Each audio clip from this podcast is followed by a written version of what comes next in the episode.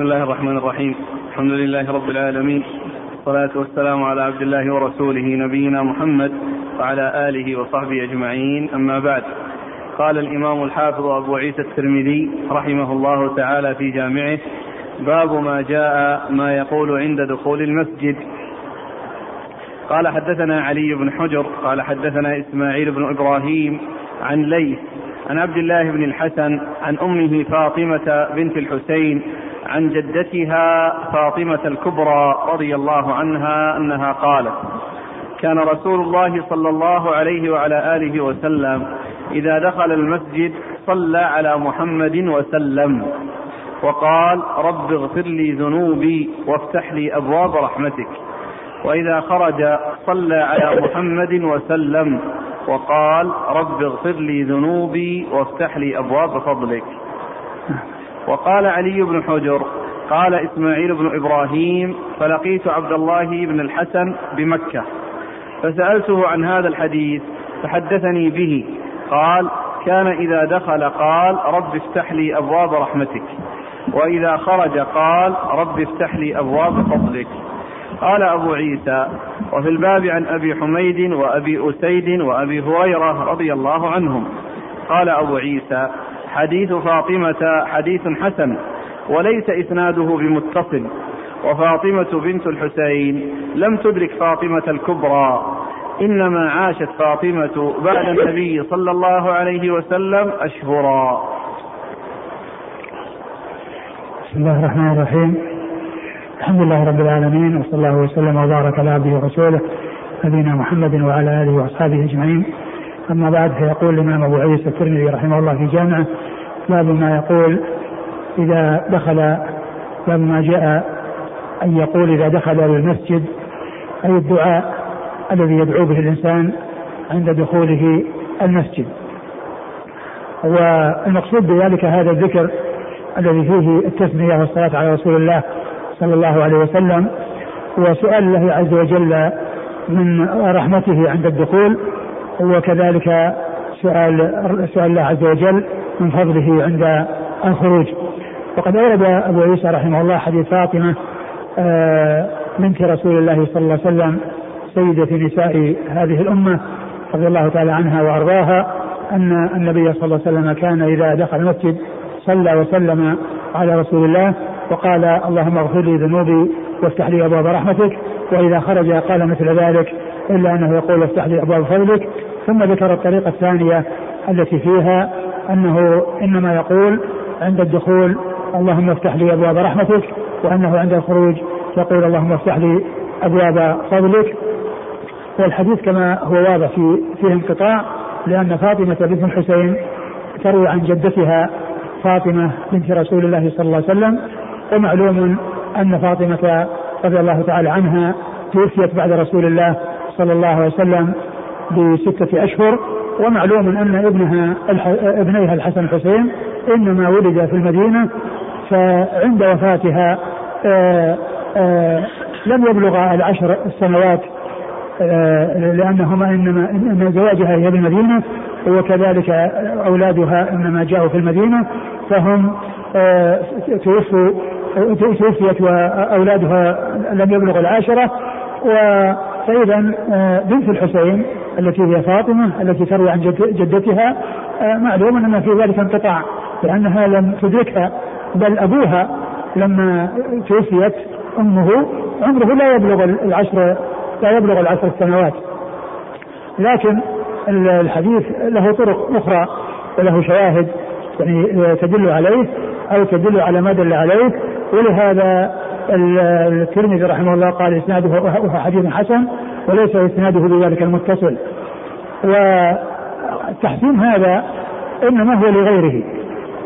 إنما هو التحسين لغيره. يعني هذا الإسناد يعني فيه ضعف والحسن إنما جاءه من غيره وليس منه لأنه لا لم يكن إلا هذا الطريق فإنه لا يكون حسنا لأنه يكون منقطعا.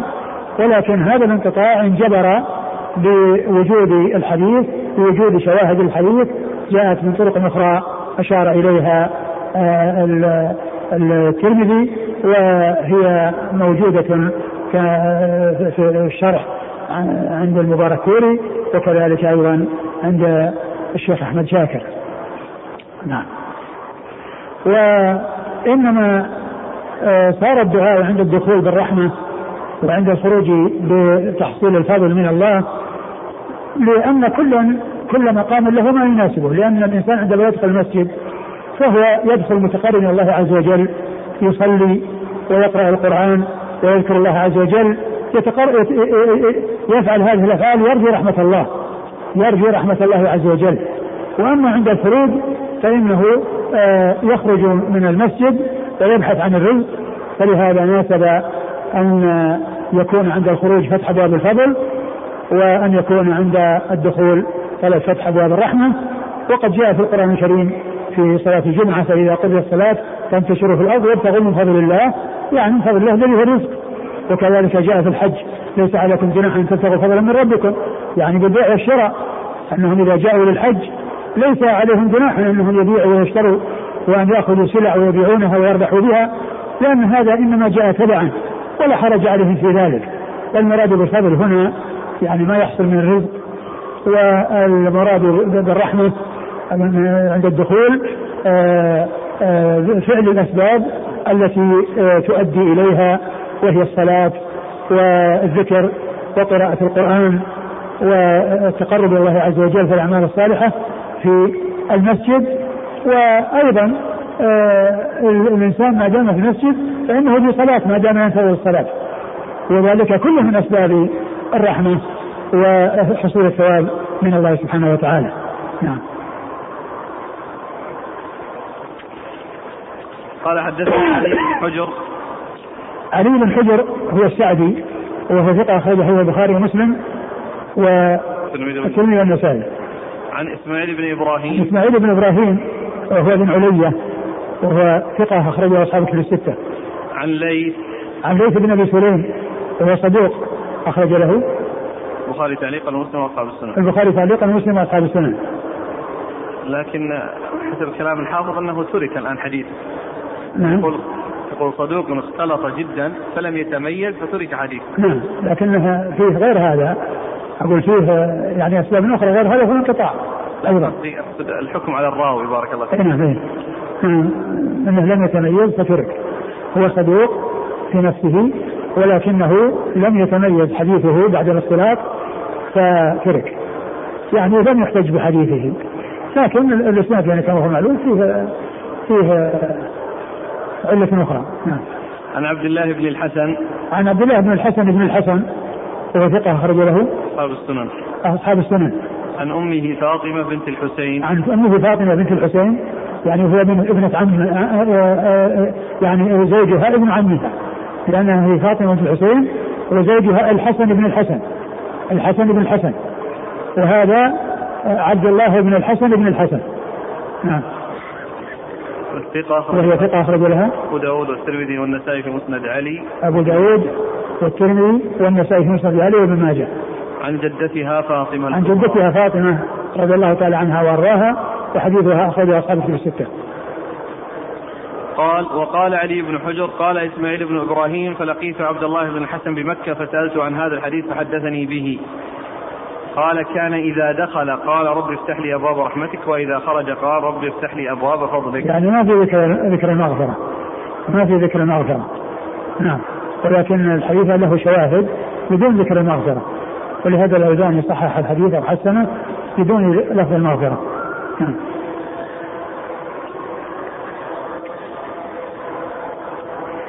قال أبو عيسى وفي الباب عن أبي حميد.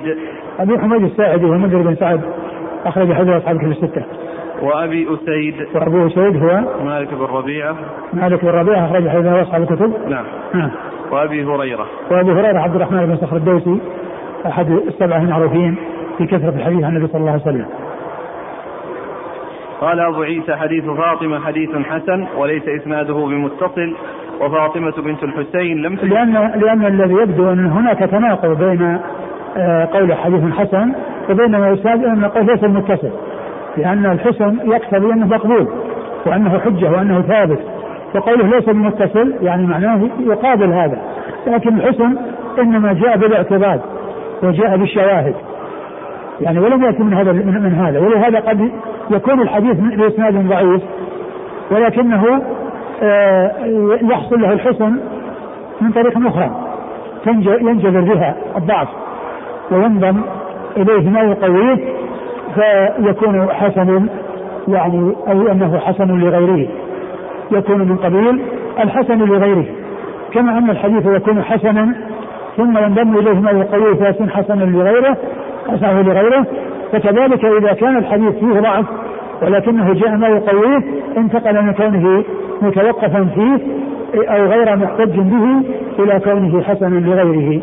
اذا لا لا تنافي بين قول الترمذي حديث أنه حديث حسن وبين قوله إنه اسناده ليس بمتصل لأن الإسناد كما هو واضح غير متصل لوجود السقوط بين فاطمة وفاطمة ولكن آه الحسن إنما حصل بسبب الشواهد. الاخرى نعم قال وفاطمة بنت الحسين لم تدرك فاطمة الكبرى إنما عاشت فاطمة بعد النبي صلى الله عليه وسلم أشهرا نعم يعني أبوها كما هو معلوم ما بلغ العاشرة عند وفاة أمه أبوها ما بلغ العاشرة عند وفاة أمه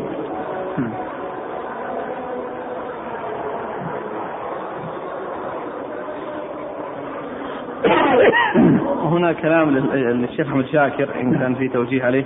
يقول فإن قلت لما أورد الترمذي في هذا الباب حديث فاطمة وليس إسناده بمتصل ولم يورد فيه حديث أبي أسيد وهو صحيح بل أشار إليه. قلت ليبين ما فيه من الانقطاع وليستشهد بحديث أبي أسيد وغيره. كلام مستقيم لأنه يعني آه، لما أشار إلى هذا الانقطاع وأتى بحديث أبي سعيد وقال أبي سعيد وقال إن إنه حسن فهو أشار إلى إلى أن الحسن جاءه من الحديث الآخر أو من من الشاهد الآخر. وحصول التنصيص عليه وبيان الانقطاع وبيان الحسن حصل بهذا التعبير. لأنه لا لا اكتفى بحديث أبي سعيد. آه ثم أشار إلى حديث فاطمة. يعني ما حصل مثل هذا التنبيه. ما حصل مثل هذا التنبيه الذي حصل لما ذكر هذا الحديث. فلعل هذا وجهه مثل ما قال الشيخ أحمد شاكر فهل يعتبر الآن هذا نعتبره منهج الامام الترمذي؟ ولا يورد الأحاديث الضعيفة وأما قوله في الباب تكون قد يكون أصح منه. نعم إذا كان إذا كان إن إذا كان إن هذا الذي أورده يعني آه وجد ما يقويه آه يكون آه، ذكر يعني شيء فيه ضعف ووجود ما قوي لكن ما نستطيع أن نقول إن هذه طريقة يعني متبعة. آه، آه، أقول هذا إنما يكون يعني بالإستقصاء وبالاستقراء. يعني حتى يعرف وقد يكون هذا من النادر أو قد يكون هذا من القليل وقد يكون من الكثير يعني هذا الشيء لا يعرف الا بالاستقراء لكن آه كون حصل هذا الشيء ما وجه من التعليل هو هذا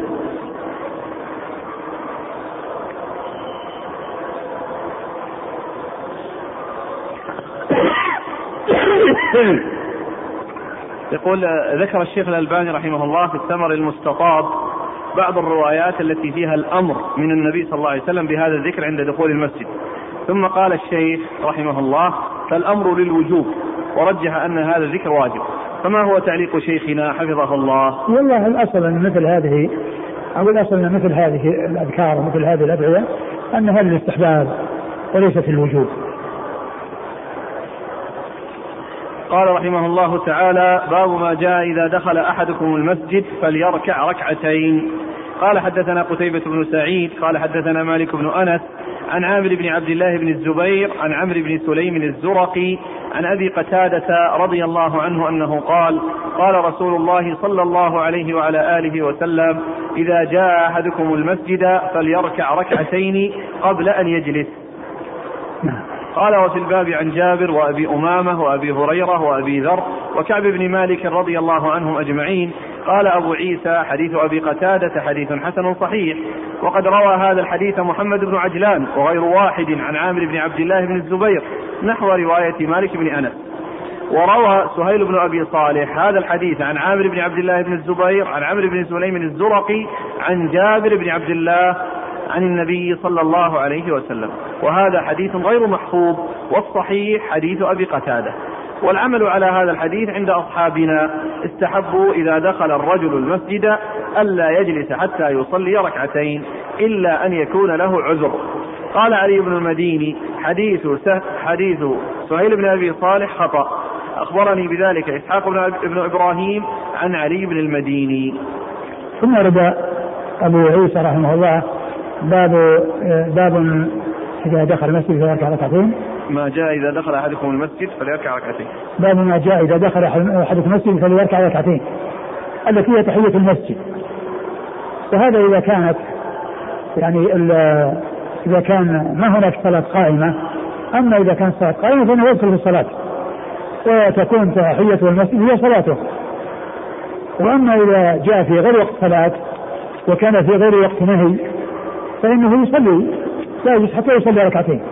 وأما إذا كان في غير في وقت نهي فهذا اختلف فيه العلماء.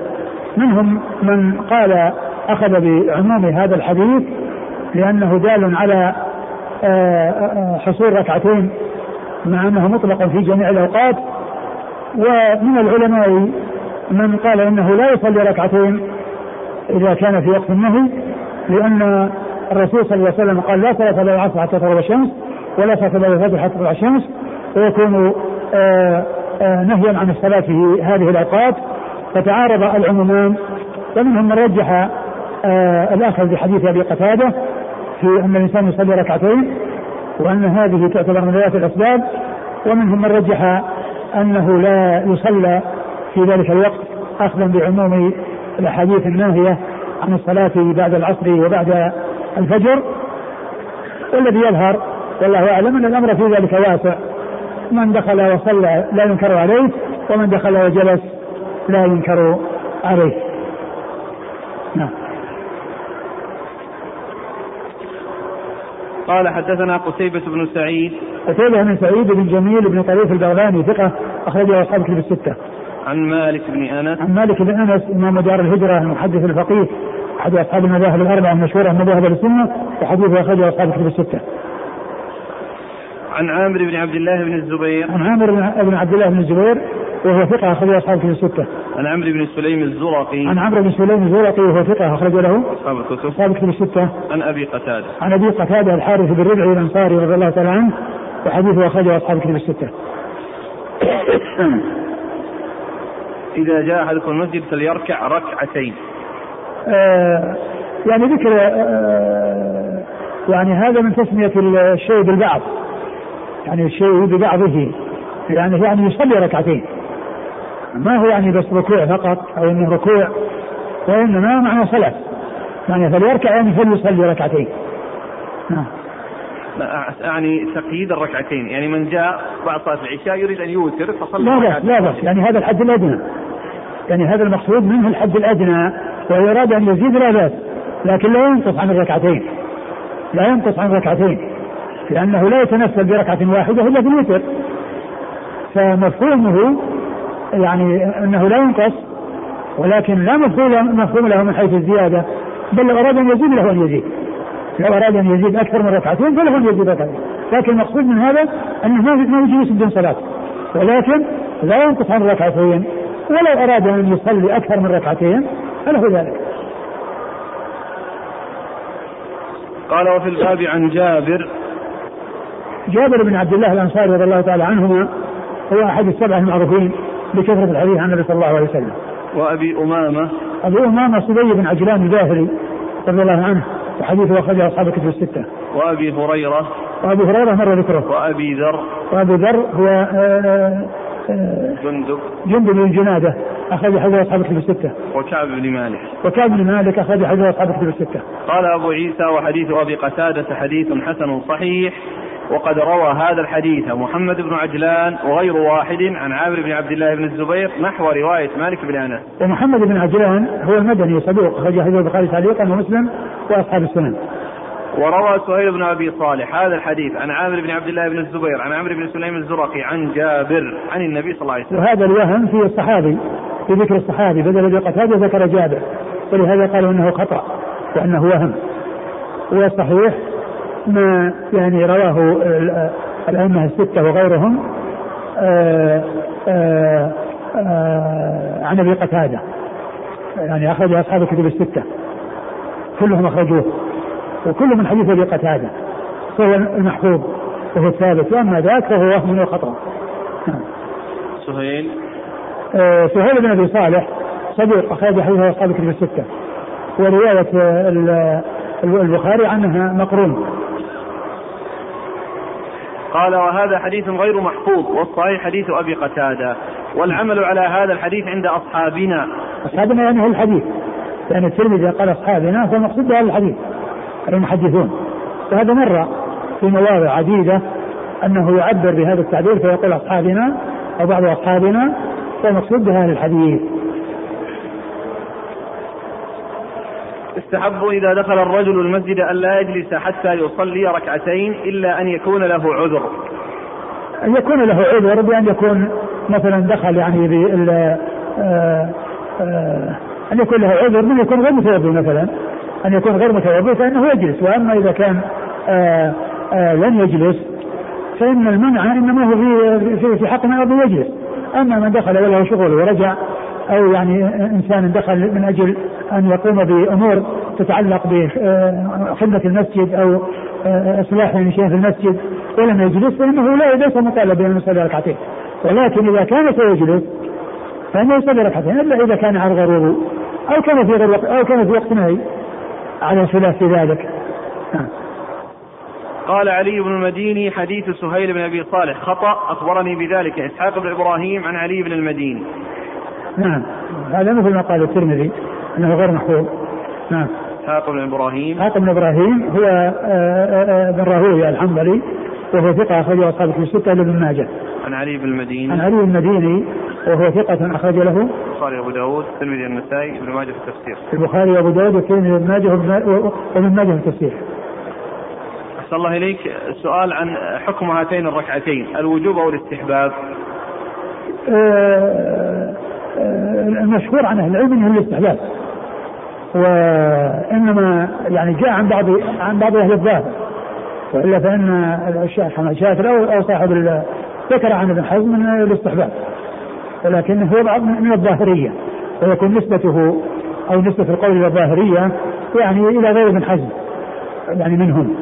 والمعروف عند المحدثين إنه الاستحباب مثل ما قال الترمذي. قال إيش؟ الترمذي نفسه قال هل والعمل على هذا الحديث عند اصحاب استحبوا إذا دخل المسجد. استحبوا إذا دخل المسجد يعني يصلي ركعتين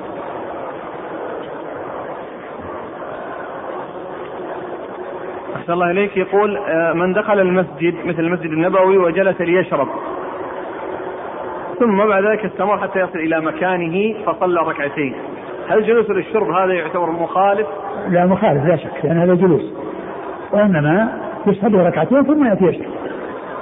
لكن ما يأتي يجلس يشرب ثم يصلي لأن هذا فيه مخالفة من حيث الجلوس. لأن هذا جلس جلوس. يقول رجل خرج من المسجد النبوي إلى الحمام ثم رجع. هل عليه صلاة تحية المسجد المرة الثانية؟ نعم لأنه خرج من المسجد. لأن الحمامات ليست في المسجد. الحمامات ليست في المسجد. فإذا خرج توضأ وخرج فإنه حتى لو حتى لو ما لو ما توضأ. لو كان دخل للحمامات لحاجة يعتبر خارج من المسجد. فإذا رجع إلى المسجد فإنه يصلي.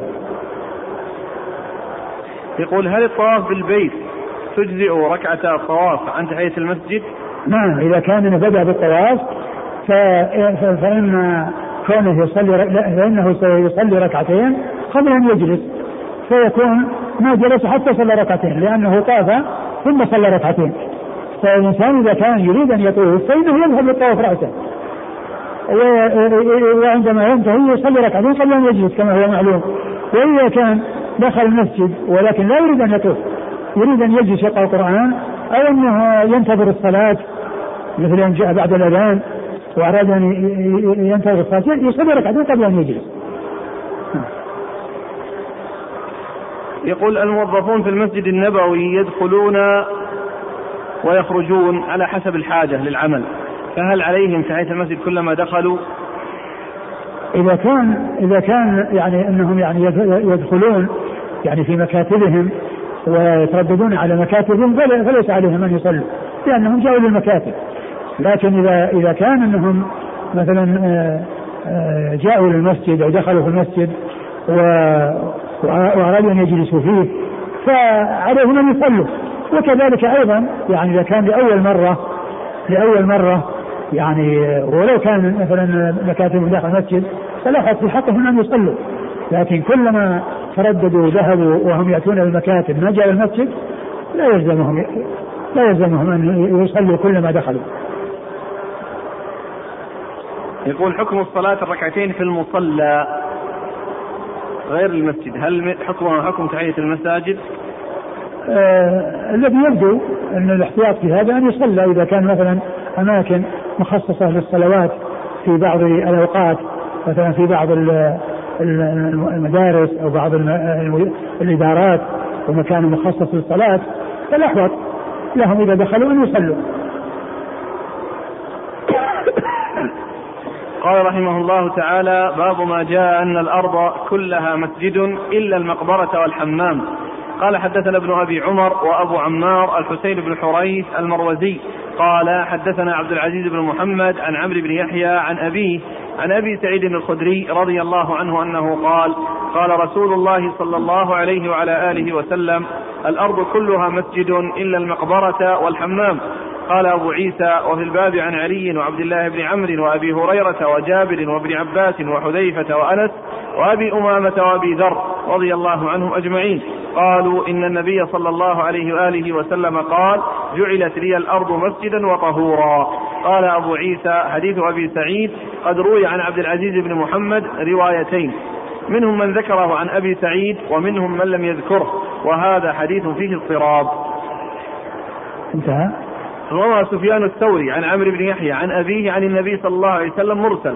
وروى حماد بن سلمة عن عمرو بن يحيى عن أبيه عن أبي سعيد عن النبي صلى الله عليه وسلم.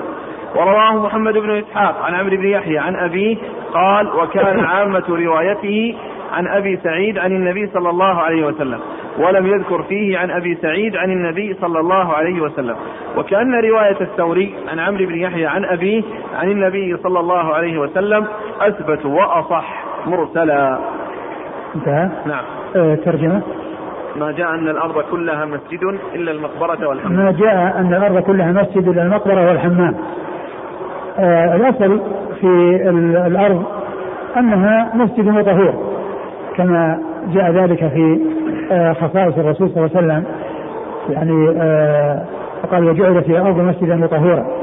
فأيما رجل من ترك الصلاة عنده مسجده وطهوره فإنه يتيمم ويصلي. فإذا كان موجودا آه، أتى به. وإن كان غير موجود فإنه يتيمم ويصلي ويصلي. والله جعل هذا من خصائصه صلى الله عليه وسلم. أنهم أن أمة تصلي في كل مكان. وأن أي وقت أو أي مكان أدركت الصلاة فيه فإنه يصلي فعنده مسجده فعنده طهوره. إلا المقبرة والحمام لأنه جاء في الحديث استثناء المقبرة والحمام حديث أبي سعيد. فيه استثناء المقبرة والحمام. المقبرة لأنها آه مكان يعني الموتى فلا يتقرب الإنسان إلى الله عز وجل آه في المقابر لأن ذلك آه يفضي إلى المحذور والرسول صلى الله عليه وسلم نهى أن يصلى إلى القبور فلا يصلى في المقبرة. ومن العلماء من جعل العبرة والعلة في ذلك النجاسة أو احتمال النجاسة فيها وذلك لما فيها من آه من صديد من صديد أو ما يعني يصير من آثار الموتى. وقد تكون الصلاة في مكان ليس فيه قبور ويكون خاليا من هذه المحاذير فعموم الحديث يدل على المنع مطلقا وأن السبب في ذلك ما يخشى من الفتنة يعني بالقبور وأن آه، آه، ولا تكون تكون المقابر أماكن للصلاة. ولهذا جاء عن النبي صلى الله عليه وسلم لا تجعلوا بيوتكم قبورا. يعني فتدخلوها من الصلاة ولا تجعلوا لها من الصلاة لأن القبور ليست أماكن للصلاة والمقابر ليست أماكن للصلاة.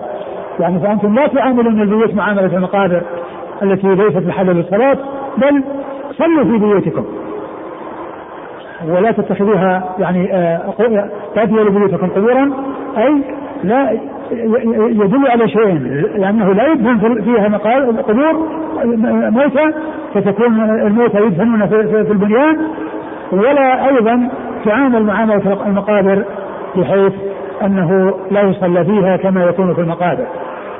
فليس المحذور من ذلك هو قضية النجاسة وقد قاله بعض أهل العلم ولكن المحذور هو يعني ما آه، يخشى من آه، آه، قصد الأموات وصلاة الأموات أو التقرب الله عز وجل في مكان من أجل الأموات من أجل هذا. وهذا يدل عليه معنى الحديث الآخر يقول لا تجعلوها لا تجعلوا بيوتكم قبورا أو لا تعاملوها معاملة المقابر. لأن المقابر ليست محلا للصلاة. وكذلك الحمام أيضا لا يصلى فيه لأنه مكان التنظف ومكان كون الإنسان يعني يغتسل من جنابه ويكون فيه آثار يعني ذلك الاغتسال. فلا يصلى في المقبرة ولا في الحمام. وقد أورد أبو عيسى حديث أبي سعيد. نعم. حديث أبي سعيد قال الأرض كلها. مسجد إلا المقبرة والحمام إلا المقبرة والحمام. الأرض كلها مسجد أي مكان للصلاة. يعني مكان للسجود لأن المسجد المقصود بمكان السجود. فهي أماكن للسجود الأرض كلها أماكن للسجود. يصلي فيها الإنسان ولهذا يقال المسجد المبني مسجد أخذا من من من من, من مواضع السجود. لأن أكثر ما تستعمل الأرض في الصلاة في حال السجود. الأرض عندما يستعملها الإنسان وهو يصلي أكثر استعمالها وهو ساجد. لأنه إن كان قائما ما في على الأرض إلا رجليه. وإن كان راكعا ما على الأرض إلا رجليه. وإن كان جالسا يعني على الأرض يعني آآ آه، آآ آه، يديه رجليه وركبتيه. لكن في حال سجوده عليها وجهه وعليها يداه وعليها ركبتاه وعليها آه، قدماه. فصارت فلهذا قيل لها مساجد. مساجد ما قيل لها مراكع ولا مواقف ولا مجالس وإنما قيل لها مساجد اخذا من حالة السجود. اخذا من حالة السجود التي هي آه يكون الإنسان مستعملا لها أي الأرض بسبعة مواضع من جسده التي هي الوجه ومع الأنف الجبهة والأنف ومع الأنف واليدان والركبتان وأطراف القدمين. وقوله كل مسجد أي مكان للصلاة. المسجد أي مكان للصلاة يصلي فيها الإنسان إلا المقبرة والحمام. نعم. الصلاة في المقبرة ما يستثنى منها شيء شيخ؟ ما يستثنى منها إلا الصلاة على الجنازة على الميت بعد الدفن. بعد الدفن. بعدما يدفن الميت يصلي عليه يصلي عليه ولا يصلي عليه؟ أما صلاة الجنازة فلا تكون في المقابر. تكون في البيوت في, في, في, في, في الأماكن المخصصة وتكون في بيوت الاهليه المساجد ولكن لا تتخذ المقبرة مكان للصلاة على الجنازة. لأن الذي جاء عن النبي صلى الله عليه وسلم أنه يصلي عليها خارج المقبرة أو يصلي عليها في المسجد. هذا هو الذي جاء.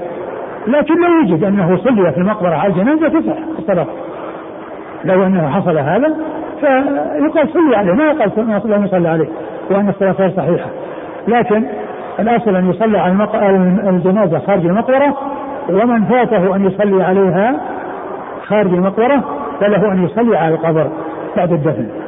كما حصل من رسول الله صلى الله عليه وسلم فإنه لما أخبر عن الذي آه، كان يقوم المسجد أو المراه تقوم المسجد ذهب وصلى على القبر. قال حدثنا ابن أبي عمر. ابن أبي عمر هو محمد بن يحيى بن أبي عمر العدني وهو صدوق أخرج له مسلم. الترمذي والنسائي بن ماجه. مسلم والترمذي والنسائي بن ماجه. عن الحسين بن حريث المروزي. والحسين. وأبو عمار. الحسين بن حريث المروزي وهو ثقة. البخاري أصحاب الكتب إلا ابن ماجه. ثقة في أصحاب الكتب ولا ابن ماجه. عن عبد العزيز بن محمد. عبد محمد الدراوردي صدوق اخرج أصحاب الكتب الستة. عن عمرو بن يحيى. عن عمرو بن يحيى وهو ثقة أخرج أصحاب في الستة. عن أبيه. عن أبيه. وهو ثقة أخرجه أصحاب ثقة أخرجه أصحاب الكتب الستة. عن أبي سعيد. عن أبي سعيد الخدري رضي الله عنه سعد بن مالك بن سنان آه، مشهور بكنيته ونسبته وهو أحد السبعة المعروفين بكثرة الحديث عن النبي صلى الله عليه وسلم. قال أبو عيسى وفي الباب عن علي. وفي الباب عن علي هو هو في الحقيقة في الباب أن فيما يتعلق ب ليس بهذا الحديث اللي هو مقبرة الحمام وإنما في الذي سيأتي الذي هو آه، الصلاة كلها لآخر الحديث. جعلت فيها أرض مسجد وطهور نعم جعلت الأرض مسجد وطهورا. هذا هو الذي فيه الروايات أو فيه هذه الأحاديث. نعم. آه، علي رضي الله عنه أمير المؤمنين رابع الخلفاء الراشدين الهادي المهديين صاحب المناقب الجمة والفضائل الكثيرة وحديثه أخرجه أصحاب الكتب الستة. وعبد الله بن عمرو. وعبد الله بن عمرو آه، أحد العباد له الأربعة من الصحابة وحديثه أخرجه أصحاب الكتب الستة.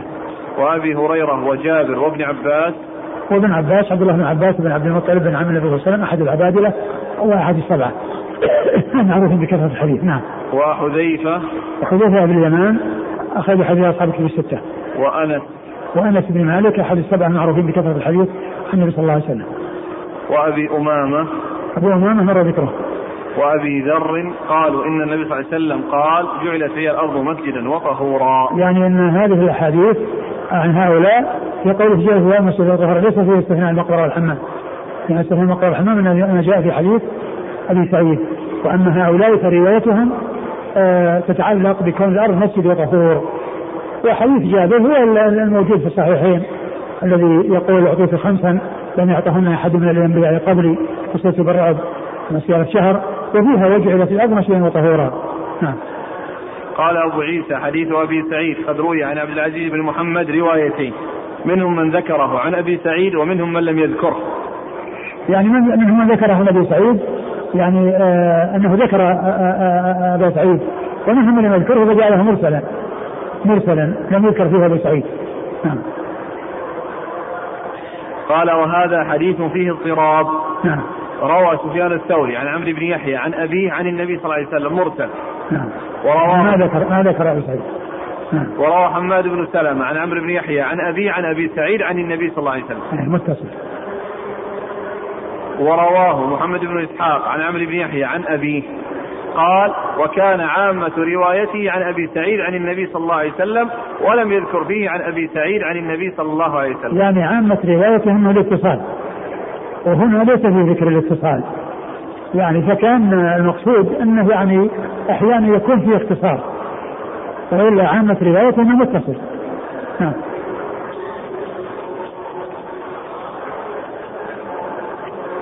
قال وكأن رواية الثوري عن عمرو بن يحيى عن أبيه عن النبي صلى الله عليه وسلم أثبت وأصح مرسلا. نعم.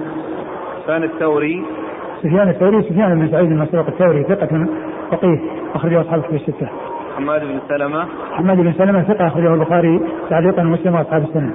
محمد بن إسحاق محمد إسحاق المدني صدوق أخرجه البخاري تعليقا ومسلم وأصحاب السنة. آه إذا ترجح الرواية المرسلة؟ لا هو متصل هو أقول هو هو, هو صحيح والألباني صححه.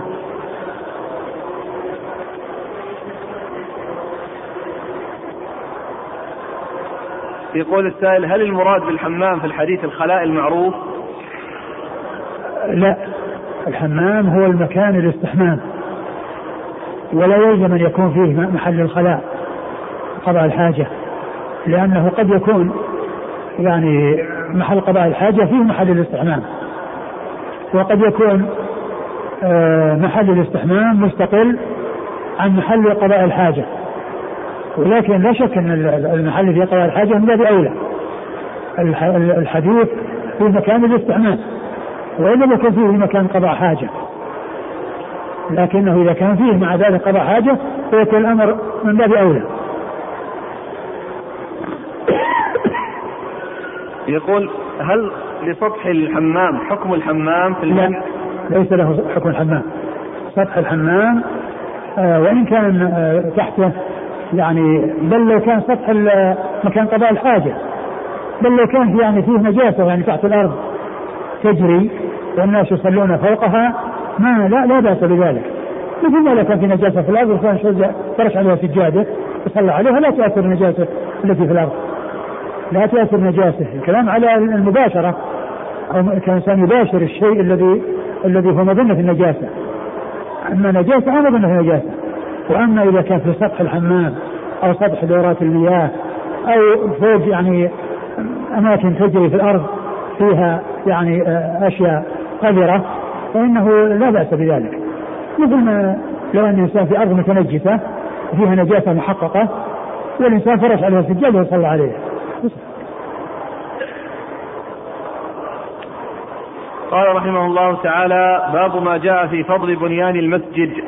قال حدثنا بندار قال حدثنا أبو بكر الحنفي قال حدثنا عبد الحميد بن جعفر عن أبيه عن محمود بن لبيد رضي الله عنه عن عثمان بن عفان رضي الله عنه أنه قال سمعت النبي صلى الله عليه وعلى آله وسلم يقول من بنى لله مسجدا بنى الله له مثله في الجنة. ثم ورد أبو عيسى رحمه الله باب في بنيان فضل بنيان المسجد. فضل بنيان المسجد. المساجد هي مكان العبادة. وبنيانها من أفضل القربات والطاعات لأن فيها تمكين المصلين من الصلاة في المساجد وإيجاد هذه الأماكن المخصصة للصلاة يؤذن بها وترفع الأصوات النداء منها ويطلب من الناس أن يحضروا الصلاة فيها.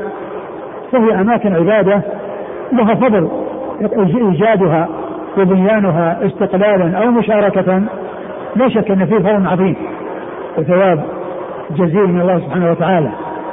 والجزاء من جنس العمل. ومن بنى لله مسجدا بنى الله له مثله في الجنة.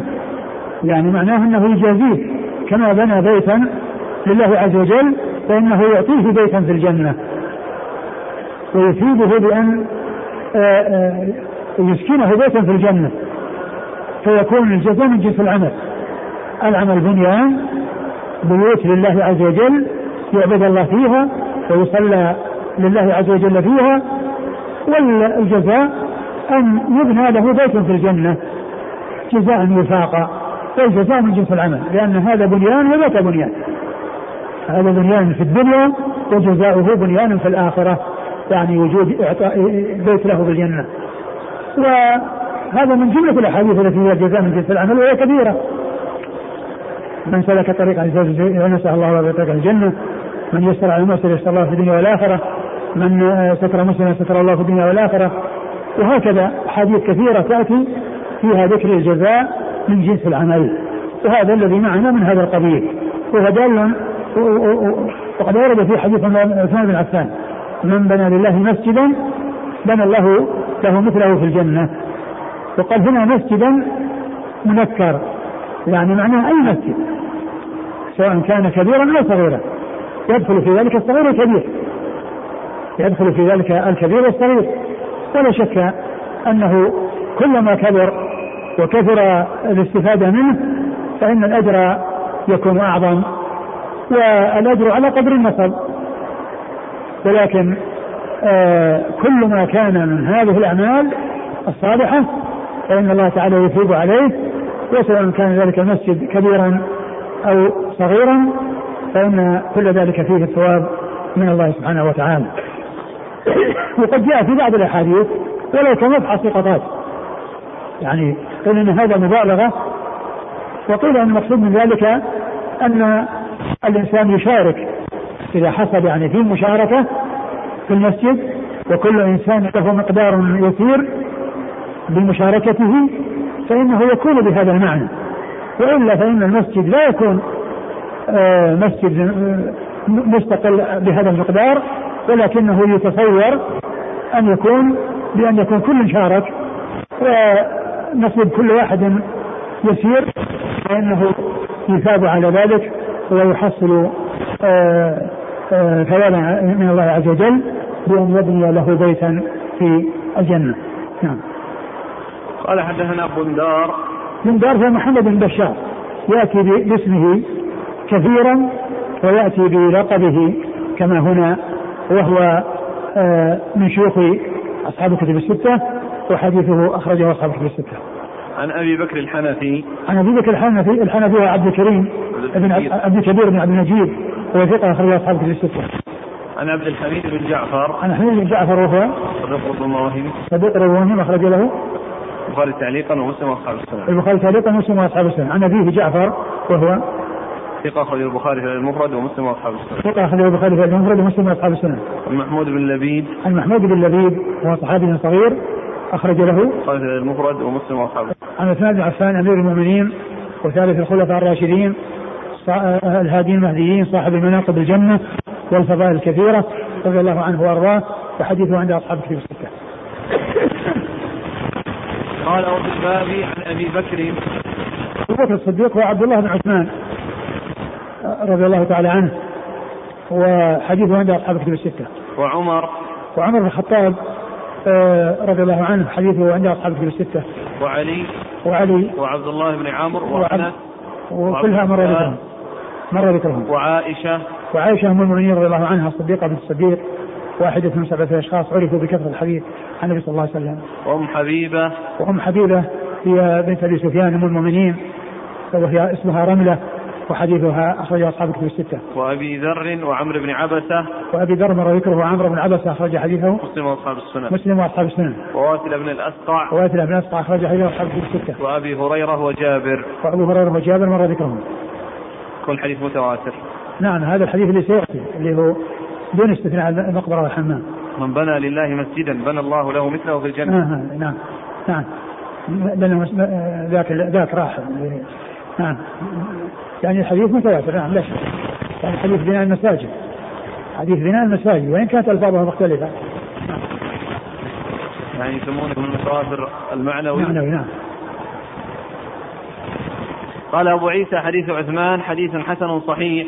ومحمود بن لبيد قد أدرك النبي صلى الله عليه وسلم ومحمود بن الربيع قد رأى النبي صلى الله عليه وسلم وهما غلامان صغيران مدنيان. يعني ذكر محمود بن الربيع هنا تبعا لأنه لما ذكر محمود بن لبيد ومحمود بن الربيع يعني مثله يعني في الصغر وهو من المدينة وهو ذاك يعني مر ذكره اللي هو محمود بن الربيع وهو صاحب المجة الذي كان قال عقلت مجة. مجها عليه رسول الله صلى الله عليه وسلم يعني ف فكل من هو صحابي صغير. وذكر محمود جاء تبعا. لأن هذا محمود إلى محمود. لأن هذا باللبيد وهذا بالربيع.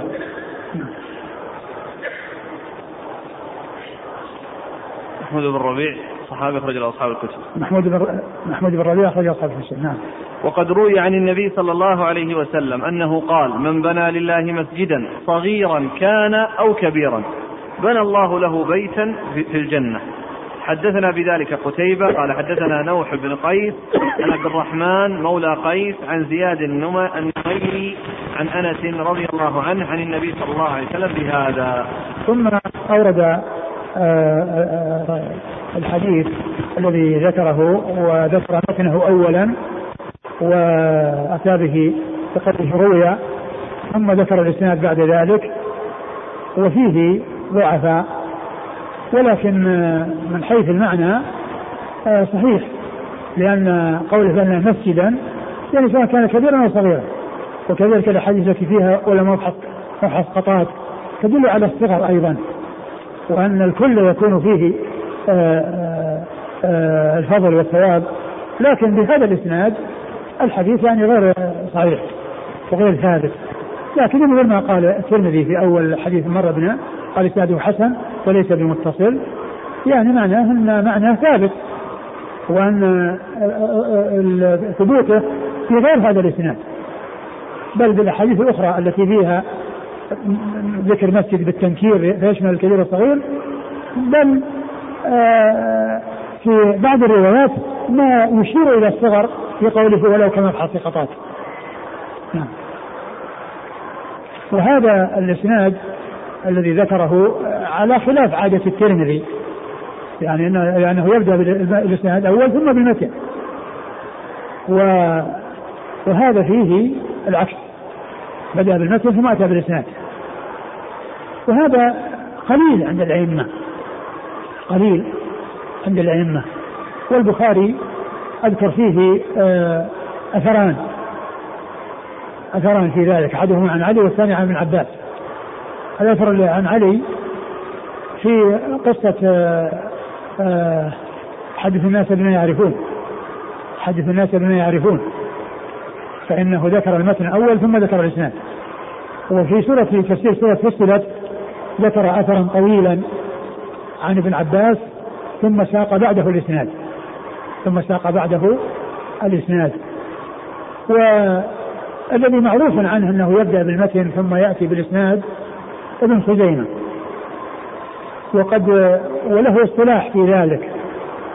وقد جاء عنه أو ذكر انه قال لا يسمح لأحد أن يعني يعزو إليه يعني إلا بنفس الطريقة التي ذكرها. يعني معناه إذا كان إنه ذكره بنفس الطريقة الذي أقدم آخر معناه يشير التقديم والتاخير يعني لا يأتي به على على اعتبار إنه كأنه مثل الذي كان ذكر فيه الاسم الأول والمتن أخيرا يعني إذا كان الأمر حصل آه، بهذه الطريقة فإنه عندما يعزى إليه يذكر يذكر التقديم والتأخير. نعم. والحافظ بن حجر أشار إلى هذا عند الكلام على أثر ابن عباس اللي في أول سورة فصلت في كتاب التفسير في صحيح البخاري عندما ذكر الأثر الطويل الذي فيه آه، سائل سأله عن أمور فيها يعني إشكال فأجابه عليها وكان جاء بهذا الطريقة التي المتن اول والإسناد أخيرا.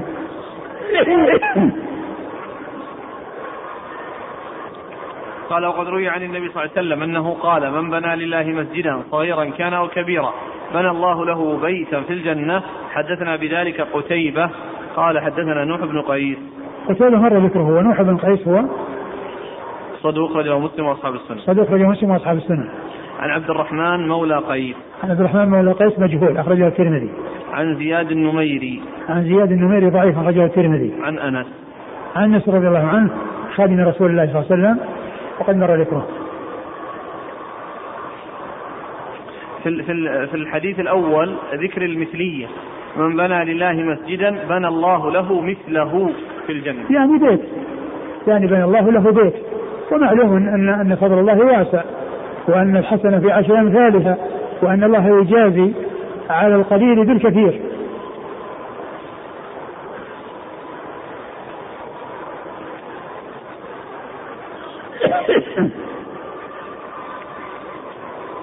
يقول السائل فضيلة الشيخ في بلدنا بعض المؤسسات النصرانية أو التنصيرية تبني لنا المساجد نحن مسلمين. وسؤال آخر يقول مسجد بناه كافر. هل يجوز لنا أن نصلي فيه؟ نعم صلوا فيه. ولو بناه كافر. المسلمون هم الأولى. إذا إذا إذا حصل منهم منهم لأنهم يتابون. وأما الكافر فيتابوا في الدنيا فقط. الكافر إذا حصل منه أمور طيبة فإنه جاز عليها بالدنيا. وأما الآخرة ليس أمامه إلا النار. يقول أحسن الله إليك هل الذي يرمم المسجد الذي قد مرت عليه ثلاث فخرب له بيت في الجنة مثل الذي يبني؟ فضل الله واسع. أقول فضل الله واسع. لا شك أن ال ال آه، المسجد عتق وصار يعني آية للسقوط ثم حصل يعني شيء يقويه لا شك الإنسان والله ولا يضوع عند الله شيء. وفضل الله واسع. يجازي يعني بأسباب وبدون أسباب. يجازي بأسباب وبدون أسباب. وكل ذلك من فضل الله عز وجل. سواء ما كان بشيء من العبد أو بشيء آه، ليس للعبد فيه دخل. كل ذلك يرجع إلى فضل الله عز وجل. كما قال لن يدخل أحدكم عليه الجنة قالوا ولا أنت يا رسول الله. قال ولا إلا يتغمد الله برحمة وفضل لأن أي عمل يحسن الإنسان هو ما حصل العمل إلا بتوفيق الله. لا لم يوفق الله عز وجل ما عمل العمل الصالح. إذا رجع الفضل إلى الله عز وجل أولا وآخرا.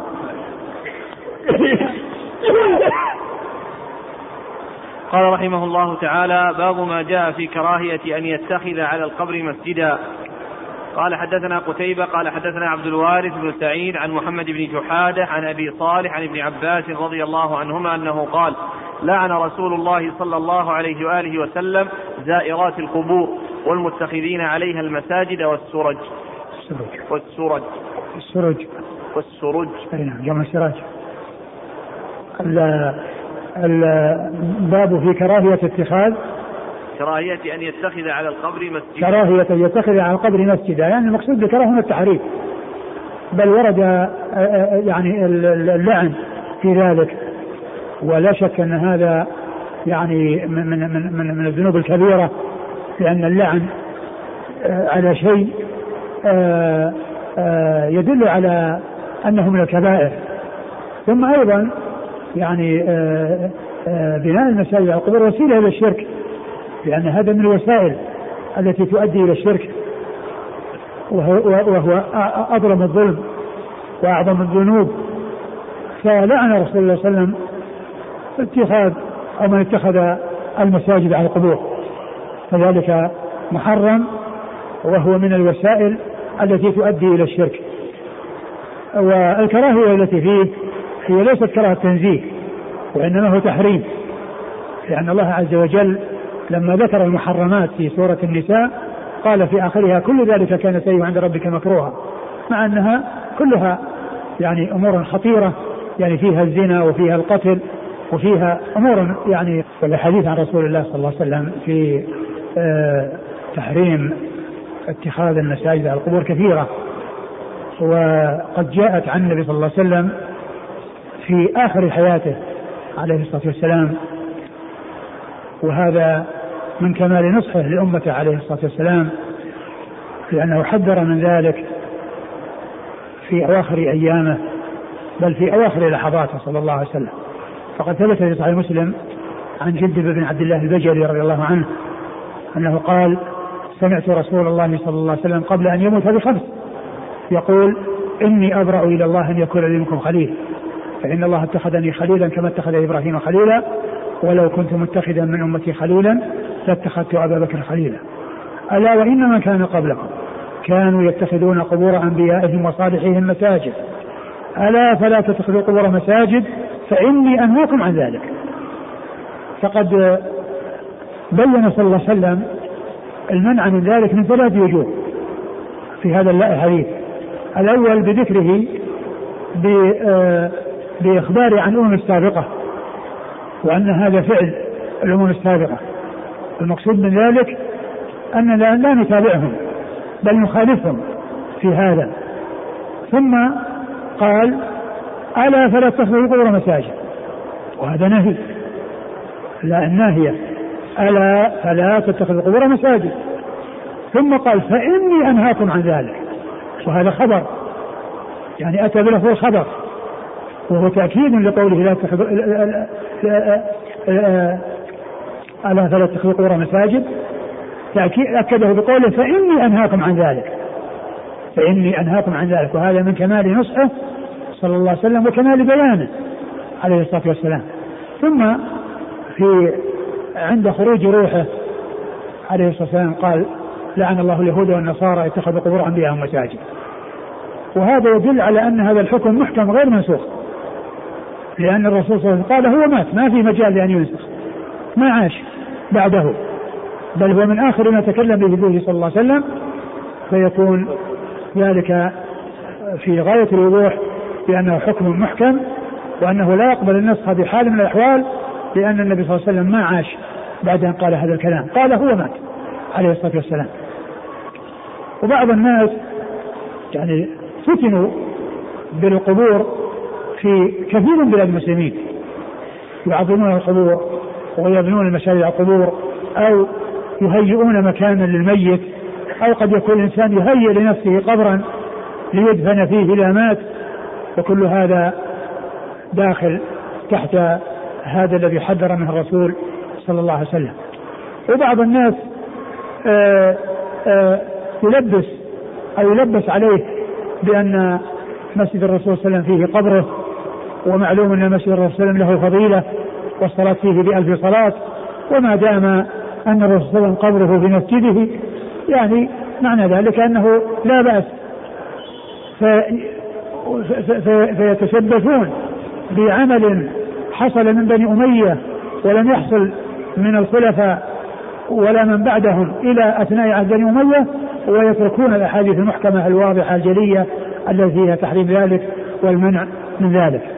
ومن المعلوم أن النبي صلى الله عليه وسلم هو الذي بنى المسجد وهو الذي بنى بيوت بيوته بجوار المسجد.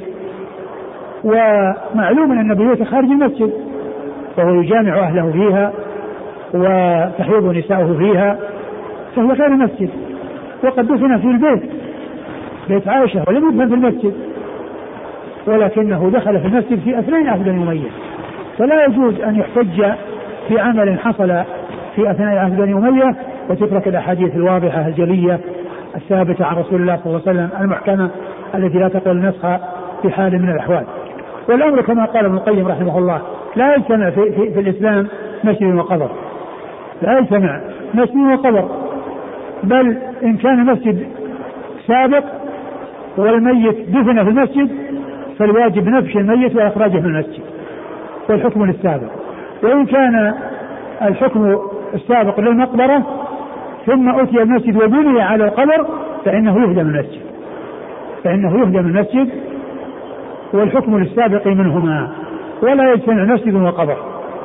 لكن لا يقال إن هذا المسجد لما دخل فيه القبر يعني يكون فيه إشكال من ناحية هذا المسجد فالمسجد هذا فضيلته ثابتة والصلاة فيه مضاعفة دخل القبر أو ما دخل. دخل القبر أو ما دخل. لكن المحذور أن المساجد الأخرى لا يجوز أن آآ آآ يقاس على هذا على على الخطأ الذي حصل في عهد بني أمية و آه، آه، ويدفن الموتى في المساجد أو تمنع المساجد على القبور بناء على ذلك وتترك الأحاديث التي جاءت في النهي عن ذلك بل الواجب الأخذ بالأحاديث وعدم آه، اعتبار الأخذ أو بالقياس على ما حصل لهذا المسجد في أثناء عهد بني أمية. نعم. قال حدثنا قتيبة والحديث قال لعن الله زائرات القبور وهذا جاء بلفظ زائرات. ويعني وهذا الإسناد فيه ضعف ولكن الذي ثبت لعن الله زوارات بلفظ زوارات. ومعلوم أن زوارات قد تأتي للنسبة وقد تأتي للمبالغة. والمقصود من النهي هو النسبة وليس المبالغة لأن النساء ممنوعات من زيارة القبور في هذا الحديث. لا أن يقال يزورنا ولا يكثرنا بل لا يزورنا. والنفي أو النسبة المبالغة صيغة المبالغة قد تأتي يراد بها يراد بها النسبة. مثل مثل قول الله عز وجل وما ربك بظلام للعبيد. فليس المقصود في المبالغة بل المقصود في أصل الظلم. أي ليس بذي ظلم. فالمنفي هو أصل الظلم وليس المبالغة فيه. فكذلك هنا اللعن لأصل الزيارة وليس للمبالغة في الزيارة أو الإكثار من الزيارة. فإن آه، بعض الذين يقولون أنه يعني يجوز للنساء أن يزن القبور يقولون عن هذا الحديث أن النهي فيه للمبالغة وأنهن يجوز أن يزرن ولكن لا يبالغن ولا يكثرن بل الأمر هو آه، نهي عن الأصل وليس عن المبالغة. وكما قلت قد يأتي اللفظ للمبالغة وقد يأتي للنسبة ومن ذلك قول الله عز وجل وما ربك بظلام العبيد أي أنه ليس بذي ظلم. نعم. والمتخذين عليها المساجد هذا جاء في الأحاديث الثابتة الكثيرة. وأما اتخاذ السرج فهذا فهذا جاء في هذا الحديث. ولكنه لا شك أن هذا من من من, من الفتنة بالقبور وكونها تسرج وكونها تباع ويجعل فيها يعني أوقاف أو يعني آه، تصرف الأموال في ذلك سواء في زخرفتها أو في اخراجها كل ما فيه تعظيم للقبور وفتنة بها فإنه ممنوع منه شرعا نعم قال حدثنا قتيبة عن عبد الوارث بن سعيد قتيبة مر ذكر عبد الوارث بن سعيد العنبري ثقة أخرجه أصحاب الكتب الستة. عن محمد بن جحادة. محمد بن جحادة هو؟ ثقة أخرج أصحاب الكتب. ثقة أخرج أصحاب الكتب الستة. عن أبي صالح. عن أبي صالح وهو؟ باذان ضعيف باذان ضعيف أخرج له؟ أصحاب السنن. أصحاب السنن. عن ابن عباس. عن ابن عباس عبد الله بن عباس بن عبد المطلب مر ذكره.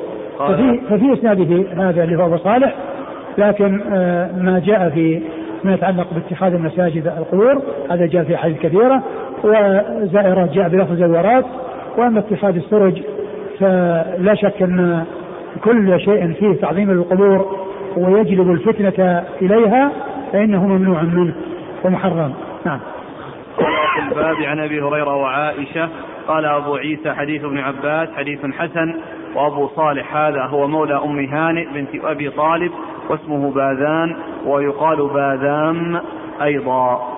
يعني هذا التحسين الذي حصل من الترمذي مع ضعف هذا هذا لعل المقصود من ذلك كونه يعني له شواهد يعني من ناحية جوارات ومن ناحية الاحاديث التي جاءت في تحريم البناء على المساجد على القبور. نعم. انتهى الباب. باب ما جاء في النوم في المسجد. والله تعالى أعلم وصلى الله وسلم وبارك على نبينا محمد وعلى آله واصحابه أجمعين. جزاكم الله خيرا وبارك الله فيكم ونفعنا الله ما قلتم